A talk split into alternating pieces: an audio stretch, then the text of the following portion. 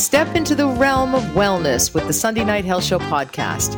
In this installment, we will engage in an open and genuine discussion about Blue Monday, including addiction and mental health as we head into 2024. Dr. Tomi Mitchell will provide actionable strategies to navigate unforeseeable challenges at work and what you can do about them. And a doctor in Colorado is playing games for neurodegenerative diseases like MS and Parkinson's. The Golden Bachelor gets married, but is he actually a catch? And how do you know you're in a relationship? We'll continue with some dollars and cents talk with a plan to pay off your debt and increase your net worth. The Sunday Night Health Show podcast kicks off now.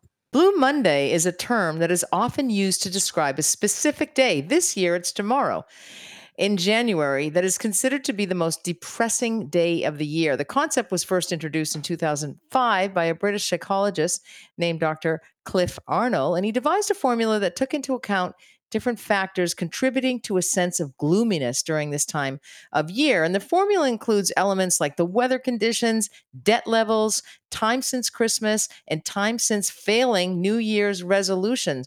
Also, low motivational levels and the feeling of a need to take action. Now, Blue Monday isn't perfect. It has faced criticism within the scientific community for its lack of empirical evidence. Nonetheless, we are going to talk about this with the chief executive officer at Nomina Wellness, Lisa Klco, and she joins me on the line from Courtney, British Columbia. Good evening, Lisa.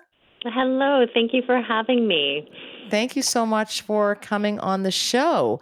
Now, I, I, must add that Nomina Wellness is a center for addiction and mental health, and it's the holistic healing of dual diagnoses and more complex treatment resistant disorders. So it, it sounds like great work um, that you do there. And, and is this inpatient and outpatient treatment options? Yeah, yeah. I mean, we, we do try and provide that range of care, and I think largely because what we've seen historically through the time that we've been operating and even prior to is that so many folks really struggle with mental health, and it's something that we're just not talking about. So I'm really enthusiastic to be on the show today where we can look at that and particularly around you know this idea of blue monday and what's happening with our with our humans Yes. So, I mean, is it boil? Does it boil down to one day, January fifteenth? Is this, uh, you know, does it culminate in all of this, or, is it, you know, what are your thoughts on Blue Monday? I mean, I think it's you know it's it's fascinating in that I know as you were mentioning some of the critiques around it being the pseudoscience and and not really empirically true. However, you know, there's a lot of data, and even when we look at rituals in, you know, for time immemorial that have really honored that getting past that winter solstice and moving into this gloomy period, a lot of us are just really fatigued. Mm-hmm. And, you know, the, the truth being that coming out of the Christmas season, a lot of those expectations being missed the disappointments and resentments waiting to happen, you know, the financial pressures that we put upon ourselves, all of those factors that were really calculated in it, we really see that many folks move into that February time period, even you know that last window of January, struggling with their mental health, and it's it's you know from a rehabilitation perspective and working in treatment, we see so many folks just really that's the year that they want to go and they want to get well and they want to do it before spring comes. And mm-hmm. you know mental health and addictions treatment historically tends to rise um, because a lot of folks just reach that critical breaking point Right. And, you know, I had a listener text in that um, they basically were using drinking as a coping crutch. And so is that what belies um, addiction is mental illness? Is that typically are people, whether it be shopping or food or alcohol or drugs um, or shoes, whatever the addiction is, um, is that, is there some mental health disorder um, beneath that? Frequently. I mean, I also recognize I'm a bit of a self selecting bias in that many folks who come to us do choose to come to us because they are struggling with something deeper. But I will also mm-hmm. say I've never met somebody who struggles with addiction who's like, wow, I can't wait to go and mess up my life today.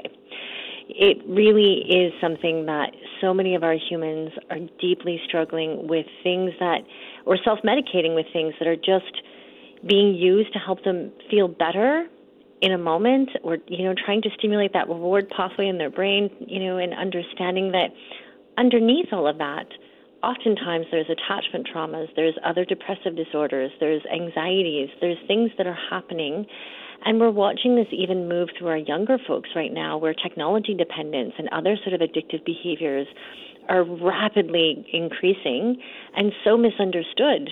In Canada, I know we've seen a lot of folks struggling even with cannabis um, disorders and, and the advent of psychosis accompanying that, where it's just something that we're not mentally kind of prepared for or to, to move through yet. But the short answer is in my experience, yes, a lot of folks who struggle with addiction struggle with something more mental health oriented.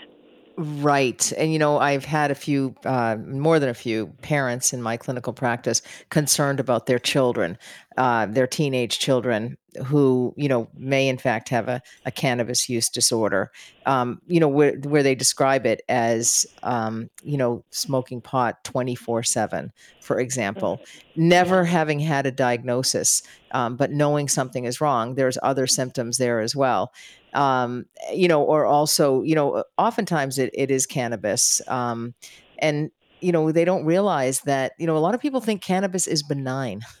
what are your thoughts on that? I mean, I know some people can smoke here and there at a party every now and again and, and not, you know, it doesn't impact their life, but other people can't. Absolutely. And I think, you know, I want to always acknowledge for our family systems and our parents and even those of, you know, the generations of, you know, the 60s and 70s where they're like, we smoked tons of cannabis and it was completely different. And, you know, that Maui Wowie might look a bit different now than it did then. And what we're finding is a lot of youth and adolescents who are consuming cannabis or CBD products or THC products, they're, they're doing so with different strains that don't necessarily have the full cannabinoid protectors that we used to have back in the 60s and 70s when, you know, cannabis was also being used and and also looking at there's different social factors that are influencing and impacting them and so it's a both and perspective for me in that these young adolescents, you know, they're growing up in a different world with different um, exposure to technology or other things. They're disconnected in a lot of ways, and the strains of cannabis don't have those protective features, and so mm-hmm. they are creating a lot of different dependence and abuse of it that we just didn't see previously. It's not that it didn't exist. I know a lot of the feedback we get is, well, cannabis is legal. Yes, and alcohol is legal too, and both can be incredibly toxic and lethal. It's right. not questioning legality, but more just observing the data. And the data mm-hmm. is indicating that many young folks are struggling because their their brains, even in that developmental window, simply can't handle the vast amounts that are being consumed that are causing other mental health effects. Mm-hmm. And and how can people know? And I and I also hear this a bit from parents where they'll say, "I wish that marijuana was never legalized," as as if it were never legalized, their child wouldn't have an issue with marijuana um, mm-hmm. or, or, cannabis. Um, and I, I, how do you how does somebody know what their mental health issue is if they're using whatever substance they're using? So how is it that they can get a diagnosis? I mean and, and it's difficult um, you know to we talked a little bit about alcohol withdrawal symptoms uh, earlier. So it's difficult to you know get that diagnosis when you're when one is drinking and maybe they don't even have a diagnosis. Is that possible it, it is definitely quite challenging, and, and you know what you're touching on, Maureen, is one of the things that I hear so frequently when folks come in is that I was quote misdiagnosed end quote with X or Y, or you know, but really it was the substances, or it was this, or it was that, and and that's the tricky part when we're looking at diagnosing because I always say it's a snapshot to a window in time. One of the benefits we have in terms of working in treatment and inpatient treatment specifically is that it allows us to slow everything down, clear out what may have been contributing from the substance use disorder, and then really start to see the clinical picture that emerges and get a better sense of what a human might be struggling with underneath. That's not something that, in my experience, can happen even in briefer, shorter term treatment programs, and not that they're you know ineffective. In fact, many of them are really trying to do the best they can and and offering that briefer stay. But when we start to tease that part of, that apart, we see that underneath this substance use disorder, whether that be cannabis or alcohol or even a process addiction, we see that you know there's other features that will emerge that give us a greater insight into what's really happening for humans and how their their system is responding to their distress that allows us to really do that dual diagnosis and say, hey, maybe you were self medicating with this, you know, because it's replicating some sort of euphoric need, or, you know, when we work with folks who struggle with, say, sex and love addictive behaviors, oftentimes they'll see they have a concurrent cocaine use disorder. Well, it's mm-hmm. not really that far off when we think about that cocaine will activate the same neuroreceptors of the brain as, say, sex and love addictive behavior would. So, you know, we kind of tease out one, see another, but then underneath that, we really recognize that some of these folks may be struggling with, you know, some sort of trauma, or they may be struggling with their attachments and, you know, some other deeper depressive symptoms that they're just seeking anything to make them feel better in that moment of euphoric pleasure seeking. Mm-hmm. Eh, can it be a learned behavior as well? If somebody's parents are drinking excessively, is it something that they could have learned? Absolutely. And from you know from kind of the emerging research, we know that we've seen that epigenetic model that says, hey, you know, there's this genetic component to it, and we've also seen old literature and other research that says no, it's a social problem, and you know these are moral failings. And I think we've moved a long way since then to really understand it as again that both and perspective. And so looking at that in terms of the stress diathesis model that we now are emerging and using is that it tells us that you know there's a, a genetic factor or biological factor that some folks are predisposed to addictive behaviors. And there's also those stress factors of life and living that come and kind of basically we'll say attack the DNA and kind of create mm-hmm. the environment for that DNA to be awakened or that genetic factor to really be exposed. And that can cause a lot of the efforts or the adaptive coping strategies and or maladaptive coping strategies that people develop. Sometimes it can be environmental, sometimes it can just be, you know, they've got great family systems and family systems are like, we don't know how this happened. But it's that both and where sometimes there's genetic material that just needed this stress inoculus to happen. And the two combined create that, that perfect storm, if you will, of an addictive behavior. Mm-hmm. And um, it can also bring on, like somebody may just start using substances and then start to have panic attacks associated mm-hmm. with um, that they maybe aren't medicating. They're not self medicating the panic attacks. The panic attacks are actually the result, or even psychosis from some of the cannabis products today. Oh, absolutely. And and that's again, you know, part of that that nervous system disruption that might be happening you know so they mm-hmm. they may be starting to just use cannabis recreationally. And you know they're having a great time and they're social and you know they're engaging in in life. And then over time their nervous system is just getting more dysregulated and or you know their their processing is getting more disrupted and they don't realize it. And then all of a sudden now their body is is stressed and responding to that. And then you know it, it develops a panic disorder in response to, and then particularly with the fear of losing that coping strategy because now it's this and this. And so that fear of losing the, the thing that they may have been using to make them feel better is further going to excite the panic. Mm-hmm. Exactly. Now, do you have patients coming in who are drinking excessively and, and wanting help? And, you know, do you put them through a weaning process? So it's a bit of a both and. You'll hear me use that probably far too often in our conversations, but we do have folks that can come in um, that may be seeking help weaning off of alcohol. I mm-hmm. want to always be clear that when we're working with our folks in our facility specifically, we are not a medical detox. And so we actually encourage folks where they might need that stabilization um, to have that, that opportunity first. Um, and if they're at a level where they require that, but if it's something that is more supported by a social detox and, you know, kind of having that graduated weaning off as you're describing or that kind of reducing down, it's definitely mm-hmm. something that we've seen you know, folks being able to we were able to support that or folks needing that, but we also really want to be mindful of, you know, sometimes when folks are ready for treatment, we we may say like, hey, you know, this is what we're going to recommend, but we've got one shot at this, and so that's where we have to work collaboratively to make that decision to say, you know what, maybe maybe they're going to land once in treatment. Let's get them the best experience and let's work with what we can, and that might include kind of doing a detox, even though we don't represent ourselves as being a primary detox. Right. You know, sometimes we just have to meet folks and work with what we've got, but always doing, always wanting to do so in a way that represents putting their safety first. Yes, um, it's a you know it's something that affects I think every family and or everybody probably knows somebody who has used substances uh, to their detriment or maybe um, use them as self medication and can see maybe on the outside you can see somebody whose life is failing perhaps or they're having difficulty um, in life and they may not be able to see it uh, as well. Insight is a is a gift and and so it's very challenging but what are some of the i know you have intensive healing programs what are some of the strategies utilized at nomina wellness? Well i mean we typically we try and start by this by a whole centered holistic approach and so, you know, some of the specific strategies we would look at is kind of even looking at, you know, what is the family system and how are they operating?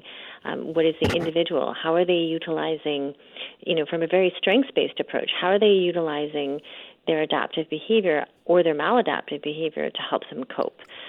Also, you know, working with, say, integrated nutrition or really integrating, I always joke, it's like we're taking DBT strategies and breaking them down in such an applied way that you can't really say it doesn't work because you, you know, you're actually living it and seeing the benefits of it. So when we're moving our, our folks through, say, their group therapy process in the morning and we're digging up all of these big emotions, we move them right into exercise therapies after that where they they're literally applying that intensive exercise and the tip strategies and and and seeing the therapeutic benefits of it. And then we know that the best time to eat is 30 minutes post workout for hormone regulation. So that's where we move them right on into lunch.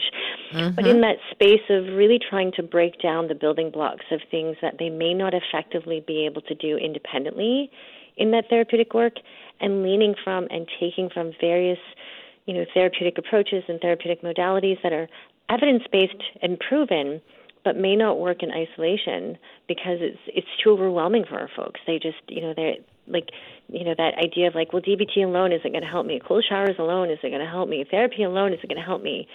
But all these things together may. hmm And so it's it's really a combination. It's not really one thing. Um, but but say somebody's at home, they can't afford inpatient um, treatment or, or even outpatient treatment, say they're at home, um, are these the kind of strategies that they can try and adopt, like replacing if they have a desire to have a beer or something or a drink, um, go take a walk? I mean, absolutely. yeah. Go ahead. or healthy think, strategies. Yeah.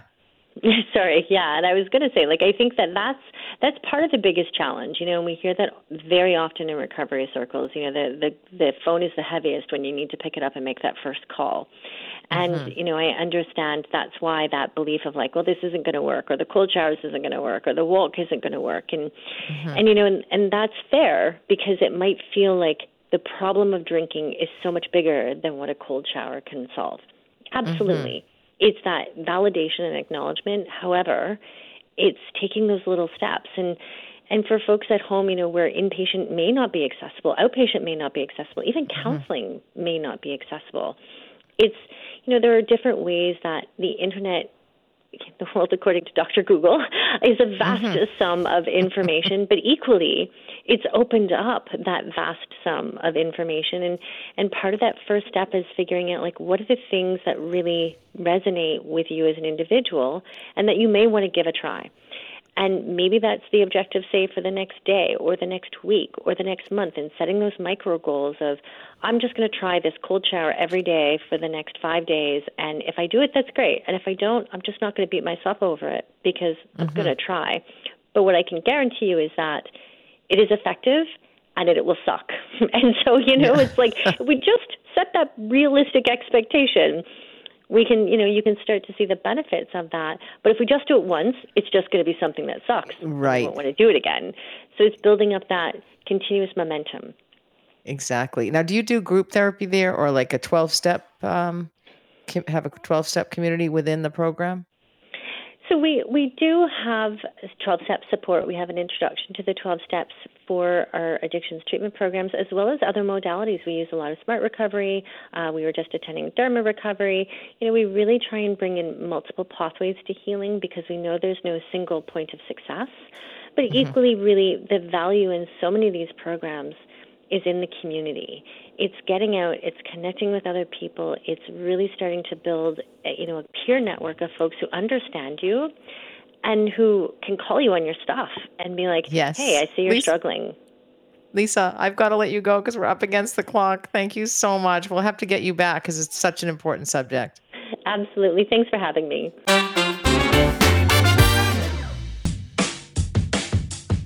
You got questions? She's got answers. The nurse is in for Nurse Talk. Welcome to the second hour of the Sunday Night Health Show. Thanks for tuning in on this chilly night in Canada. I uh, really appreciate that. Hopefully, you're somewhere warm. Um, we've got lots to talk about in this second hour of the program. We're going to be talking about bringing those electronics to bed. How does that impact your relationship? We're going to be talking about that with Dr. Tomi Mitchell. Also, going to be talking about workplace bullying with Tomi Mitchell and the tragic outcomes, uh, especially for Black women. Um, also, how do you know if you are in a relationship? How do you actually know? How many dates do you need to have? And what did you think of the Golden Bachelor's marriage? Did you actually think that guy was a catch? I'm not so sure. not sure I believe everything I hear or read, though. Um, and we're just going to have a few tips about finances because that was a I got a lot of uh, messages last week about people with their credit card debt, and this seems to be the time of year that people are like, "Oh, what did I spend that on? What did I spend on that? Or how much did I spend? Or the credit card bills are coming in." And so I've got a couple of strategies for you to pay off that debt. And um, make things just a little bit better for you. It requires a little bit of discipline, of course, it does. Anyway, she is the go to MD coach who empowers executives, leaders, physicians, lawyers, and other professionals to reduce burnout so they can increase productivity in the workplace and in their personal lives. She is none other than Dr. Tomi Mitchell, and she joins me on the line. Good evening, Dr. Mitchell. Good evening, Maureen. How are you today? I'm fine, thank you. How are you doing? I'm doing great. Oh, awesome. That's great.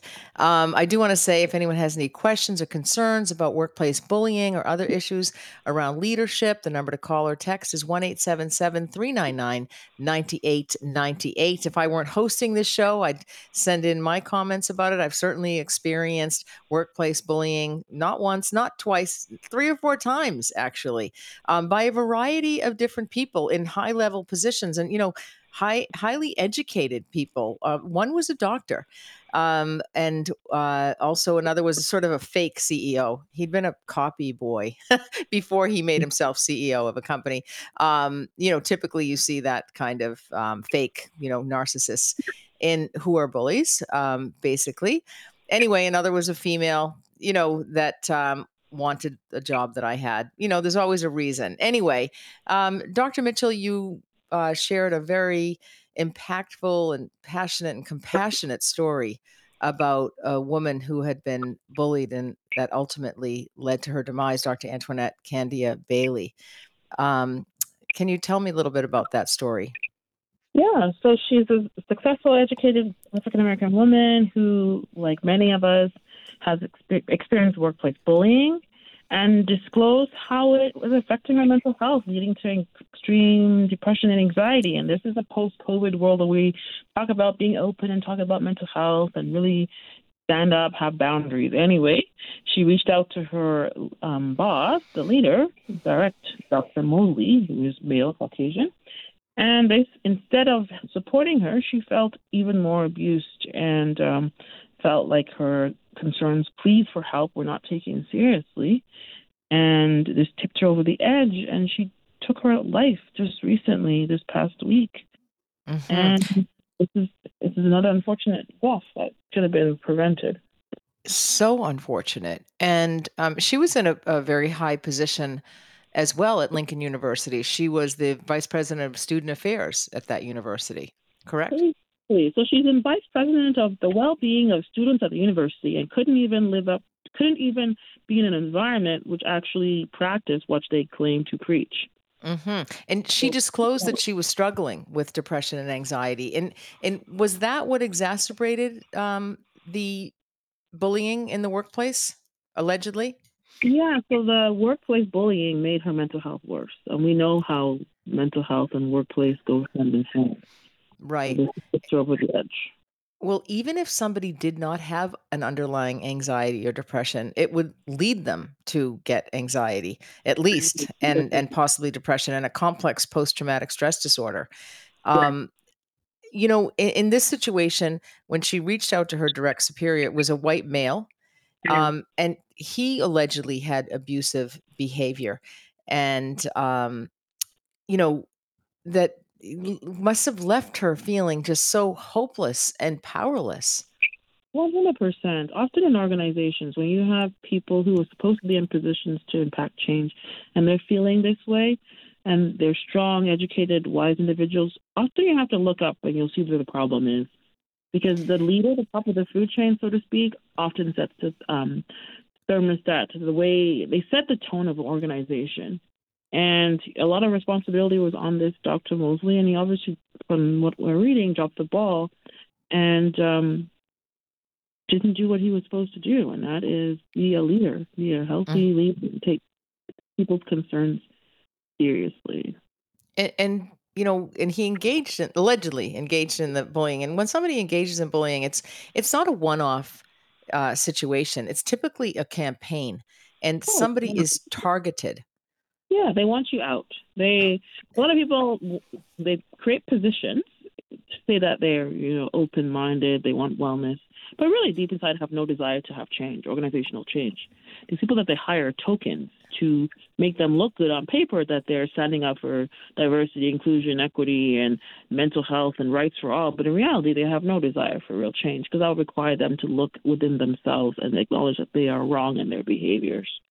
Hmm And and workplace bullying is so common, and it's not uncommon that it's supervisors or team members, contractors, anyone in the office, and it can be verbal or nonverbal, and and it's somebody consistently harming or mistreating somebody that they work with, and you know, oftentimes people don't know that they're being that it that it is a case of workplace bullying. That, that's why I encourage people to write down anything anything that happens right from the beginning, right? the time, the date, anybody who was there, where you were, what was said. I, and I suggest writing it down in a notebook, um, yeah. pen and paper. I do everything online and everything on a computer, but not this. Um, and you know, it's what are some of the um, what does workplace bullying look like? Well, basically, by the time you feel powerless, where you lose your voice, where you feel like, oh, what's the point of saying something and just going to get a reprimand, or I, I feel my job is jeopardized, or there's no real change. I feel like it sounds like a broken record.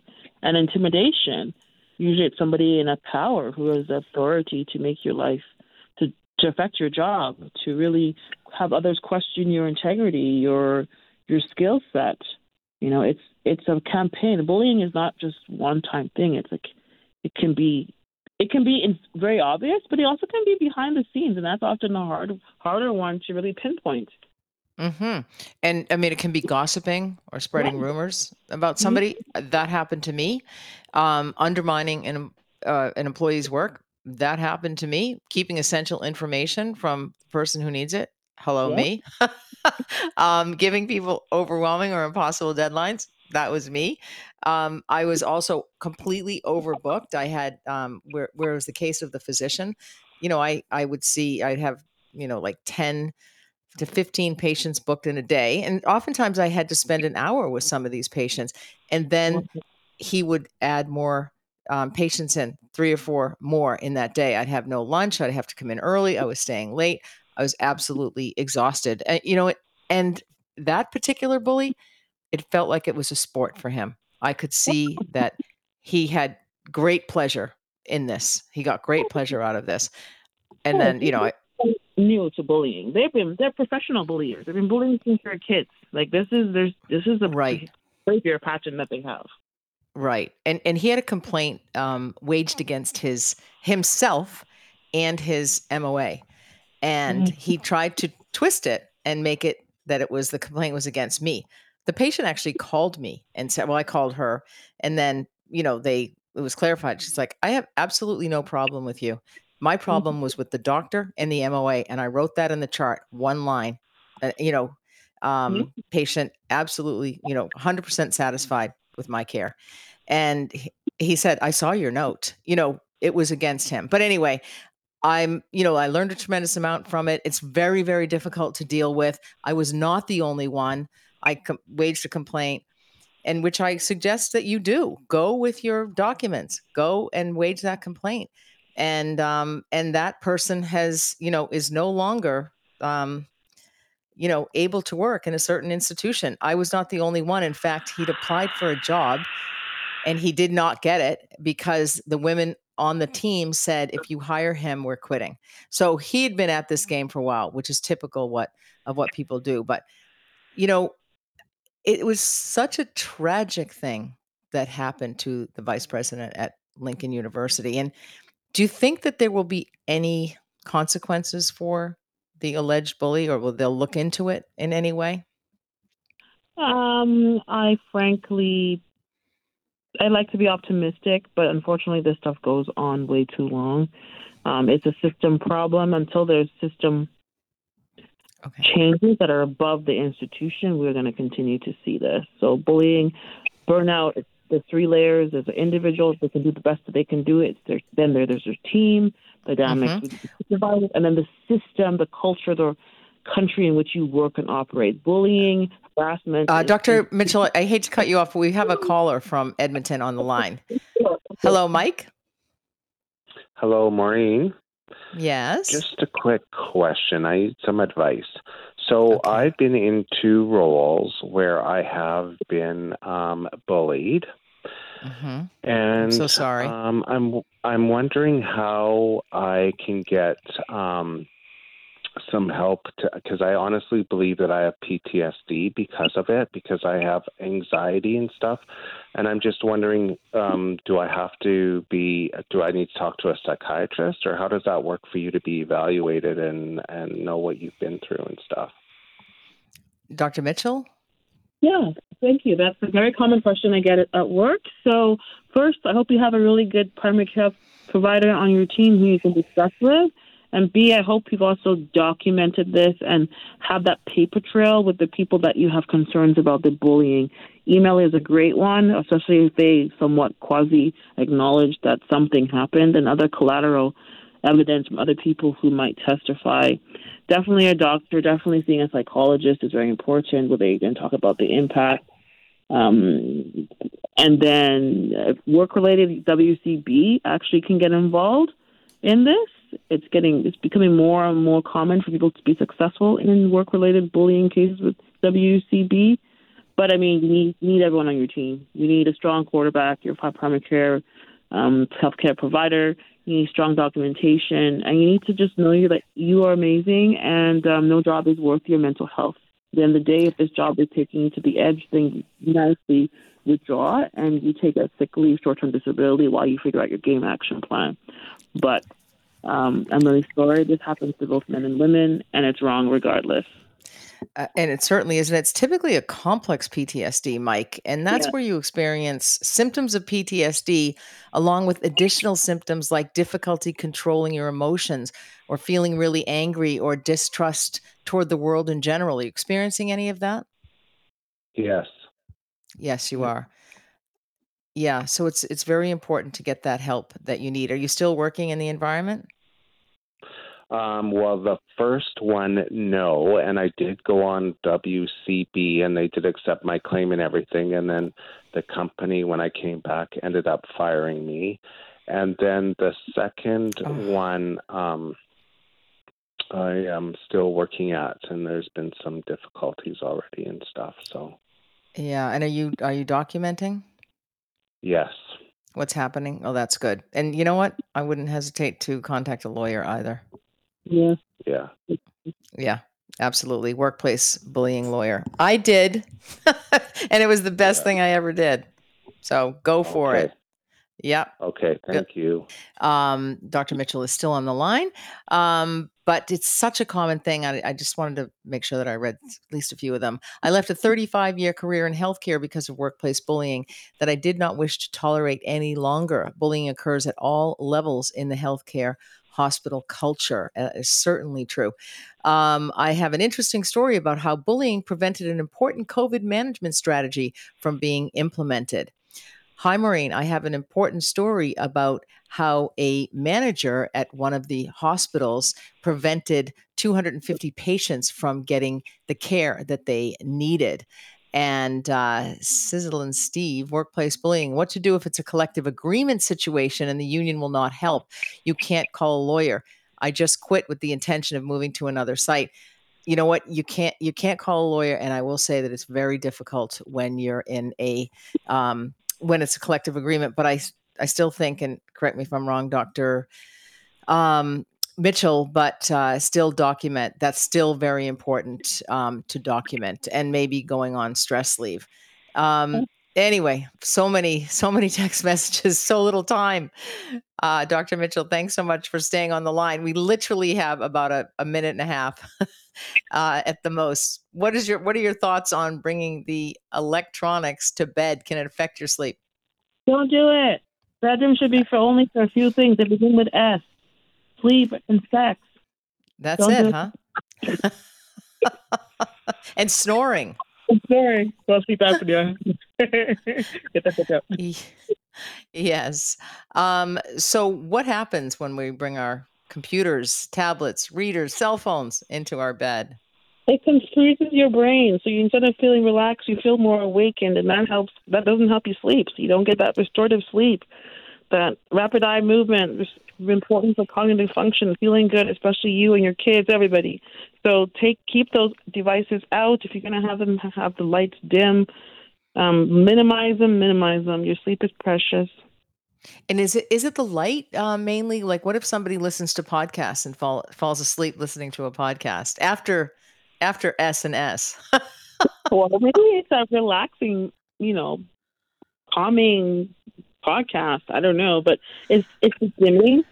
It's key. The light is key. The blue light is key. It's the No. blue light that's the problem. light. Okay, Yeah. very interesting. Do you do you take your electronics to bed out there? One eight seven seven three nine nine ninety eight ninety eight. That's one eight seven seven three nine nine ninety eight ninety eight. What do you think about bringing your electronics into bed? Um, and, and so, but it also can impact relationships as well. Yes. Of course, you need to give your partner the focus. You know, that's how you get the S. So, like quality time, sleep, S, sleep. Right. we can say the word sex on the show. I mean, I said S and S. Sex and Oh, snoring, they go together. Um, but yeah, so typically you shouldn't be bringing have that blue light prior to falling asleep. Is that basic That is- essentially it? Do not unplug, unwind, and enjoy the gift of sleep. Exactly, because good sleep makes for good days the next day. Yes, you betcha. Absolutely. Well, Dr. Mitchell, as usual, thank you so much. I really appreciate um really appreciate your contribution to the show. I'm just multitasking here, getting more text messages coming in. It's such a hot topic. Um, really, anytime. yeah, we'll, we'll have to address it again. Anyway, we'll have a wonderful evening. Have a great sleep.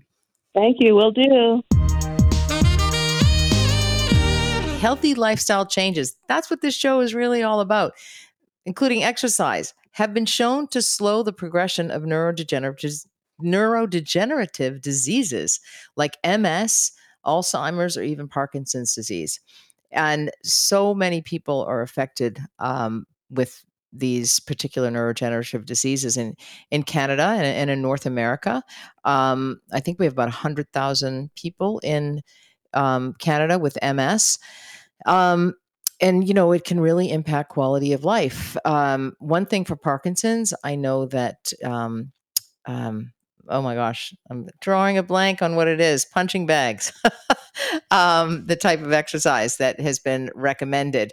Um, and it's not wrestling. I'll have to, if, if you know, 1 399 9898, um, that, that would be great. Let me know what it is. But there's a particular type of um, working out that is effective for Parkinson's disease. But there's a doctor in Colorado who has uh, his own idea. He was diagnosed with MS and um, he prescribes ping pong for neurodegenerative disorders, doing something good. And apparently he's this has gone he he was an OBGYN diagnosed with MS. He lost sensation and movement in one of his legs. He had to stop his um, practice, stop his career. And he's now prescribing ping pong for patients who have serious neurological diseases, like the ones that I mentioned. Um, he's now living with MS, and he is the founder and CEO of Table Tennis Connections, which is in Fort Collins, Colorado. And it launched the NeuroPong program in 2021. I love this. You know, we're seeing a lot more of this. Um, hopefully, we are seeing a lot more, and you're hearing a bit more about it, where food is thy medicine, you know, and let medicine be, be thy food. And also, uh, doctors are prescribing going out in nature for anxiety and depression and other uh, mental health disorders. And now for neurodegenerative, we're seeing things like ping pong. There's somebody at my tennis club who has Parkinson's and you know they that the exercise the, the tennis she was saying you know is really helpful um, for her uh, Parkinson's. So, you know, he may be onto something here. The doctor is Dr. Antonio Barbera, and he you know has started this and the group gathers three times a week uh, to play ping pong or table tennis sometimes people call it that and the program has actually um, expanded to other cities in the us and the doctor is collecting data to determine the effectiveness of the treatment, which I totally love. And players are evaluated on their performance over time, and then the results are sent to scientists nationwide. And you know, he he got the idea um, because he because of his own diagnosis, and oftentimes that happens. He completely lost the right leg motion and sensation for about three months, and he had to relearn how to walk. And so he feels he attributes the um, the fact that he's gotten his sensation back and the ability to walk back to a combination of medication and table tennis.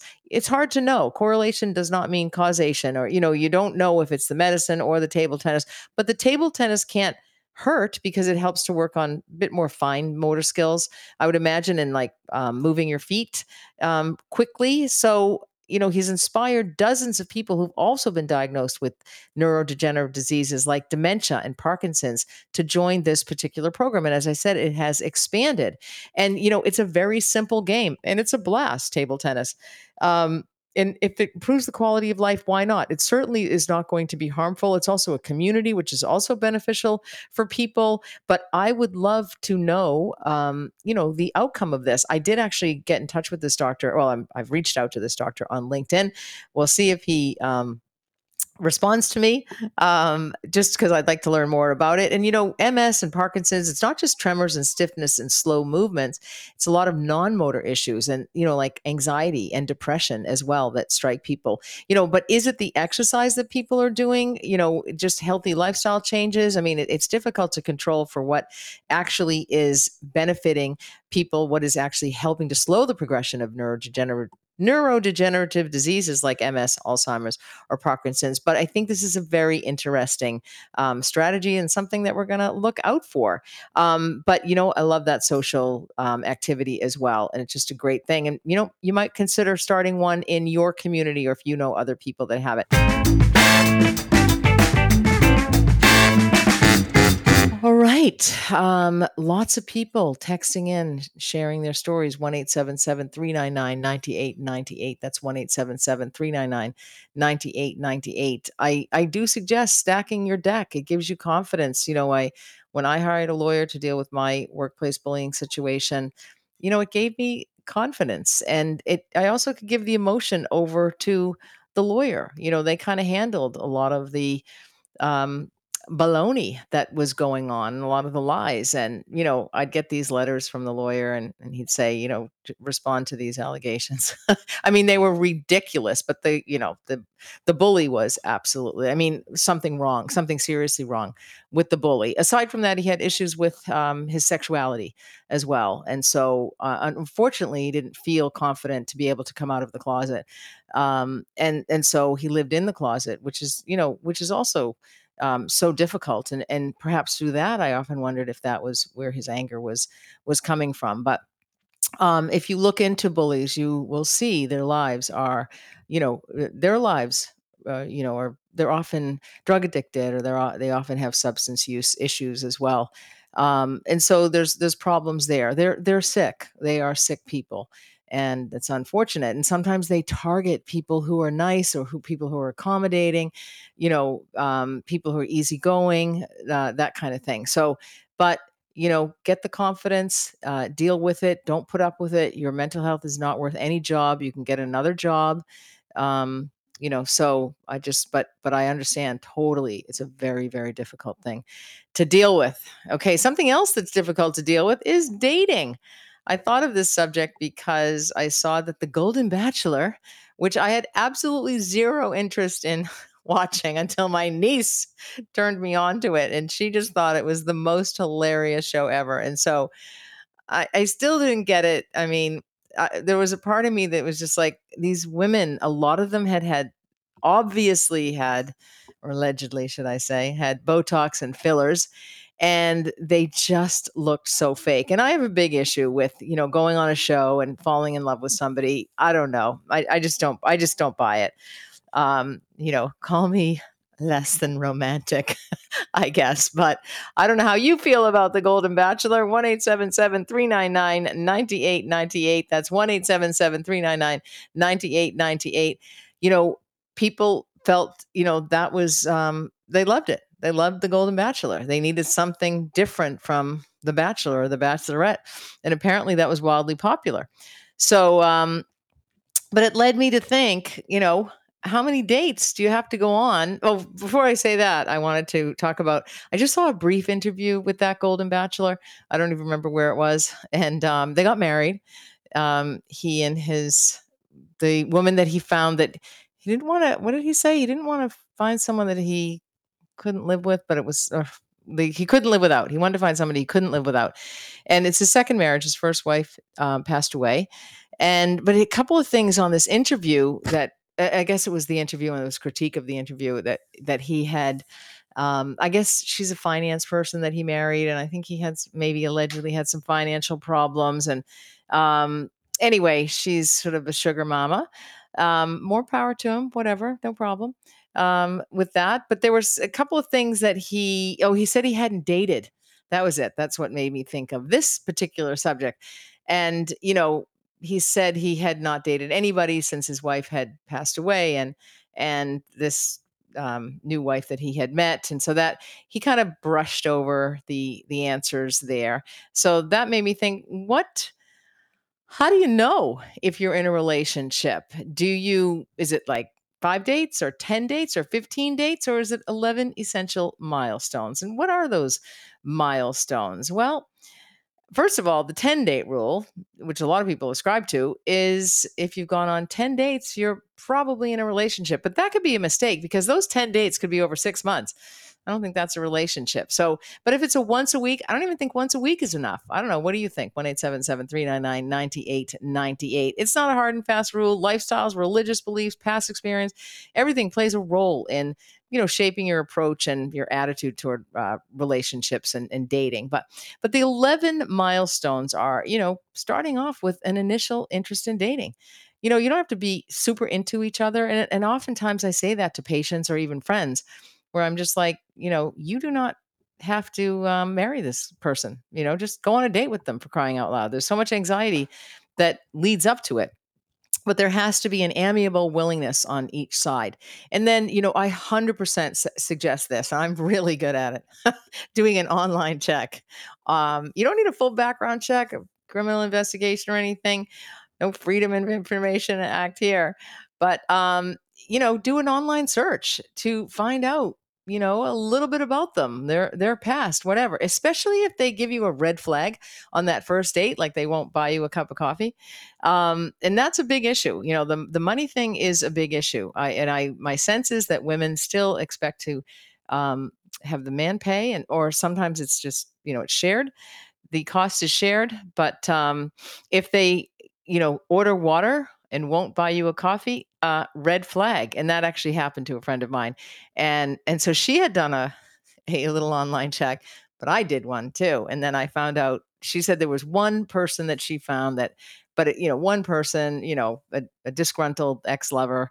uh, whatever. But I found 42. and so they all said the same thing. And part of it was that he, he couldn't afford to buy coffee, even though he'd parked himself in front of a yacht with a navy blazer with gold buttons on. Um, you know, topsiders, the whole nine yards, pretending he was the captain. Anyway, so I definitely recommend that online check or, you know, find out about him if they, they may know somebody that you know. Um, anyway, um, somebody writes in here that um, you know it's a relationship when she moves bathroom supplies into your space. That's actually a very good. Um, uh, that's, that's actually a very good um, thing. You know, when when you have um just seeing i'm multitasking again not good i don't recommend it answering text messages um anyway um, it's good. Sometimes you leave things at, at somebody else's house that you've been dating. Um, if you have a question or a comment about this, the number to call is 1 399 9898. That's 1 399 9898. So, what are some of those 11 um, milestones to know that you are in a relationship? And do you have one? Why don't you call me? 1 399 9898. We will, uh, I've got Jono behind the lines, or you can text in as well. Um, anyway, so what are some of those? Um, you go on the first date, put all expectations aside, which I think I've already said. Um, you do not have to marry this person. This person doesn't have to check all the boxes for you. Uh, in fact, don't even talk about commitment or what you want in a relationship. You know, you, you do not. Don't don't dive in really quickly. Kiss to kiss or not to kiss on the first date. Um, you know, for some people, it happens early on. It can mean something. It it mostly means nothing. Um, whether you lock lips or not, well, that's something. But, you know, for a relationship to move forward, both parties must show interest. You can tell when someone's interested in you or not interested in you. You can definitely tell when they're not interested in you. Um, you know, so don't try to be in denial or try to make something where there isn't something. Um, so like for example if you're the only one sending a text message or it takes them a while to respond to your text message like 24 hours you know hmm, maybe wait a little bit um, if you don't hear from someone for several days or even weeks it's probably best to move on.com you know you know it's heading toward the relationship when you start to discuss the sexual history intimacy is an integral part of romantic relationships and if you're contemplating sleeping with somebody it is wise to wrap your head around their past sexual history.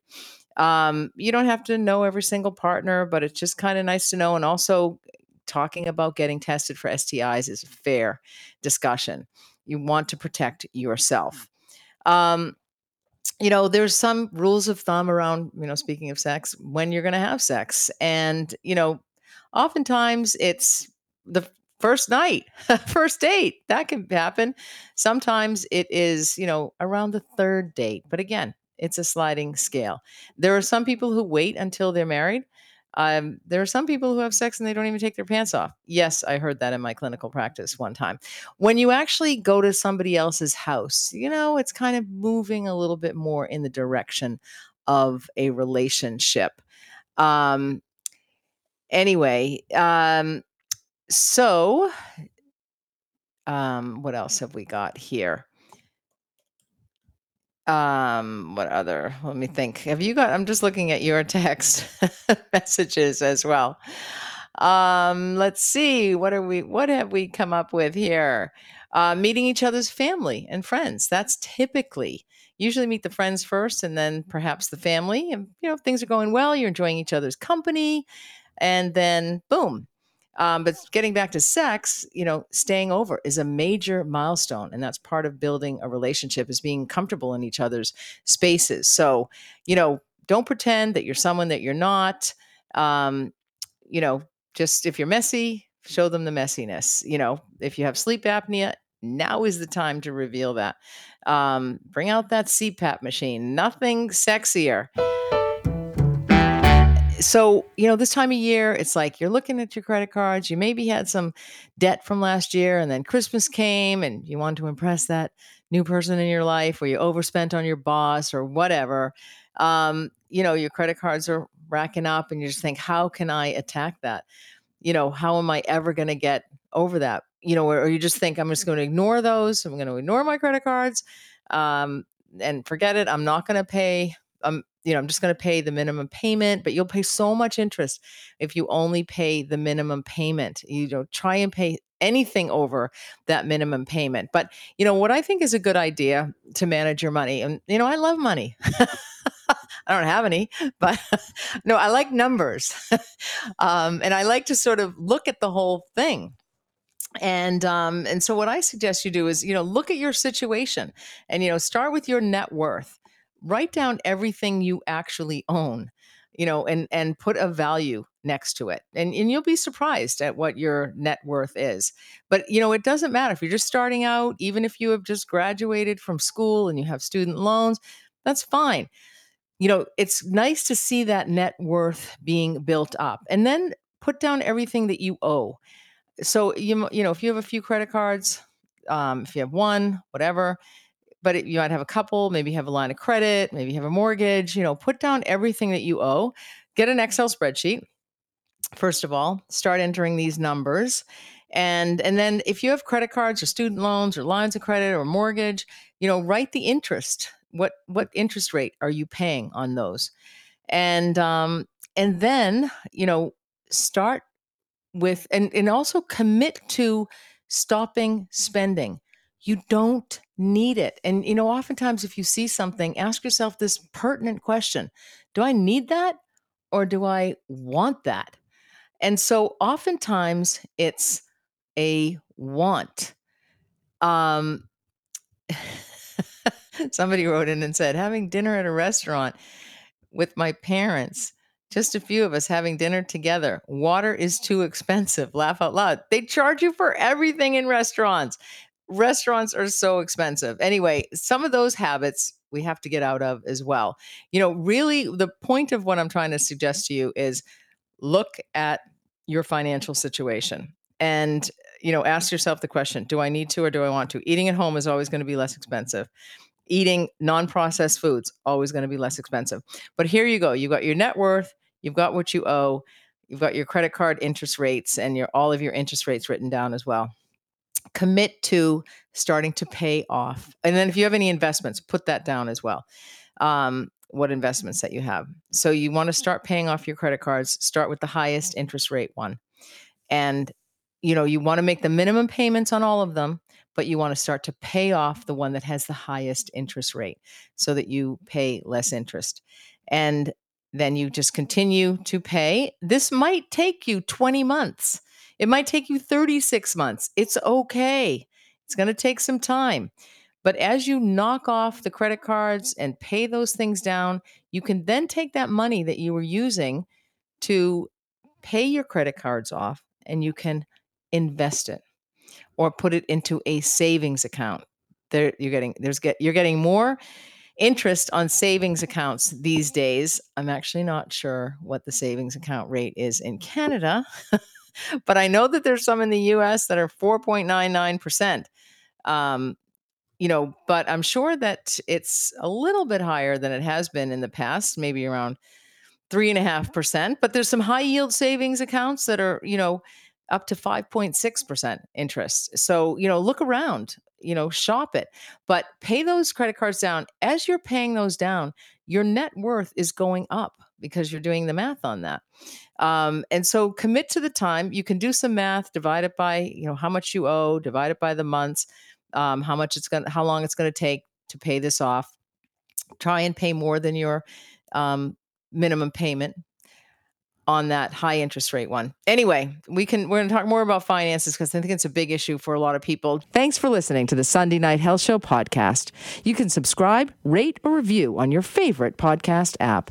And if you've got a question about your health, the nurse is always in. So email me, nursetalk at hotmail.com, and I just might answer your question anonymously, of course, on next week's show. For now, have a happy and healthy week. 911. 911, what's your emergency? Ah, I'm on a cruise ship. Ah, there was an explosion. Oh my god, the ship is sinking. I can't get out. There's water everywhere. We're going down. I've got a lock on your location. Stay with me. Hurry, hurry. Hello? Are you there? Help is on the way. Angela Bassett and Peter Krause return in an all-new season of 911 on a new night. Thursday, March 14th on Global. Stream on Stack TV.